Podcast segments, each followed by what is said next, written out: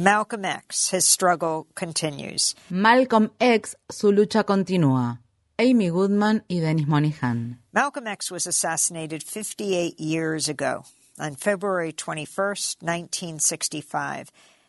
Hace 58 años, el 21 de febrero de 1965, Malcolm X se encontraba de pie frente a una audiencia multitudinaria en el escenario del Audubon Ballroom de Harlem cuando fue asesinado. Su esposa Betty Javas, embarazada de mellizos, y sus cuatro hijas de 6, 4 y 2 años y la menor de 5 meses estaban en el salón de baile y lo presenciaron todo. Apenas Malcolm comenzó a hablar, un hombre gritó acusando a otro de haberle metido la mano en el bolsillo para robar lo que desató un alboroto. En ese momento alguien tiró una bomba de humo. En medio de la confusión, tres hombres armados abrieron fuego frente al escenario. Malcolm recibió 17 impactos de bala durante la lluvia de disparos que se desató. Murió en el escenario mientras estallaba el caos. Un disparo efectuado por uno de los guardaespaldas de Malcolm X hirió en la pierna a Talmash Heyer, alias Mujahid Abdul Halim, cuando huía del salón. Heyer fue atrapado en la escena con municiones que coincidían con una de las armas homicidas.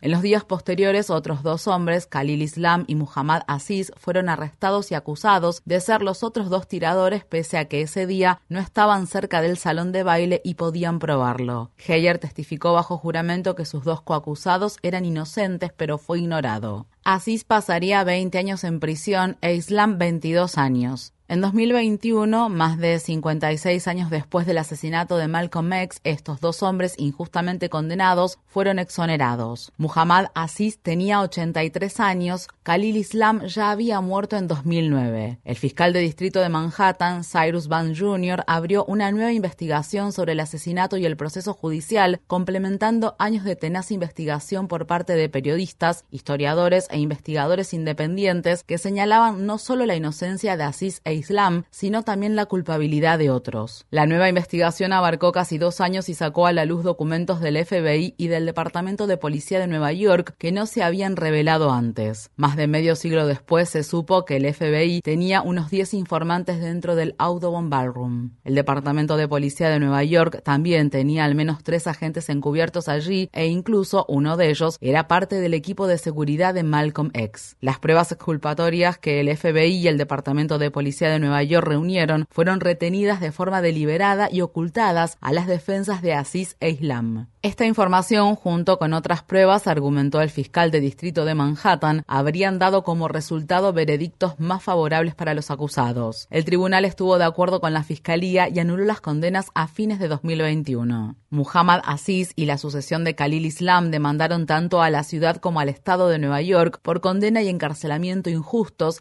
y a fines de 2022 llegaron a un acuerdo de indemnización conjunto de 36 millones de dólares. Estos hechos nos traen al 2023. Actualmente, el teatro y salón de baile Audubon Ballroom se encuentra restaurado y se ha convertido en el centro educativo y conmemorativo Malcolm X y doctora Betty Javas. Este 21 de febrero, fecha en la que se conmemoraron 58 años del asesinato de Malcolm, su familia, junto con sus abogados, realizaron una conferencia de prensa en el lugar y anunciaron que presentarán una demanda por homicidio culposo por un valor de 100 millones de dólares. La demanda incluirá a la ciudad de Nueva York, al fiscal de distrito, al Departamento de Policía de Nueva York, al FBI, al Departamento de Justicia de Estados Unidos y, curiosamente, a la Agencia Central de Inteligencia. El abogado de Derechos Civiles, Benjamin Crumb, expresó en la conferencia. We intend to have vigorous tenemos la intención de que este sea un litigio vigoroso en el que se presenten pruebas y se pueda tomar declaración a las personas que todavía están vivas 58 años después, para asegurarnos de que las hijas de Malcolm X, que estaban en esta misma sala junto a su madre cuando su padre fue alcanzado por 17 balas, de las 21 disparadas contra él, reciban justicia. Si alguien merece justicia después de estas décadas, son estas mujeres.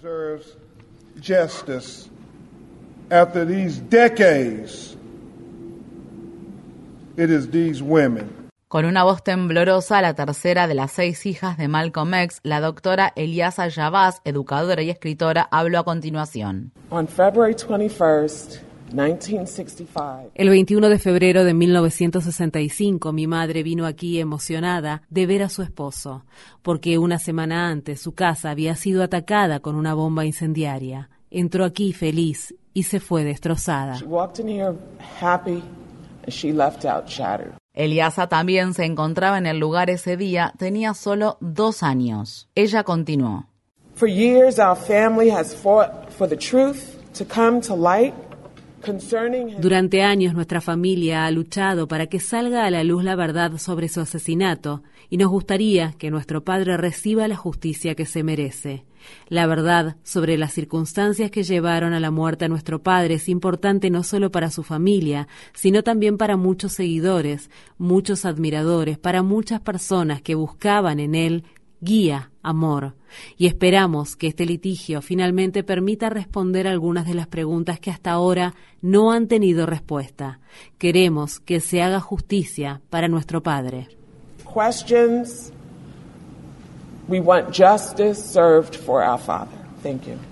Malcolm X tenía solo 39 años cuando fue asesinado, la misma edad que tenía Martin Luther King Jr. tres años después cuando fue asesinado por la bala de un francotirador en la ciudad de Memphis. Ambos hombres lideraban movimientos revolucionarios por la liberación de la comunidad negra y ambos fueron intensamente vigilados y asediados por el FBI en tiempos en que la agencia era dirigida por J. Edgar Hoover. La verdad sobre el asesinato de Malcolm X debió conocerse hace mucho tiempo. Que esta demanda brinde respuestas y la justicia largamente esperada que sus hijas y este país merecen.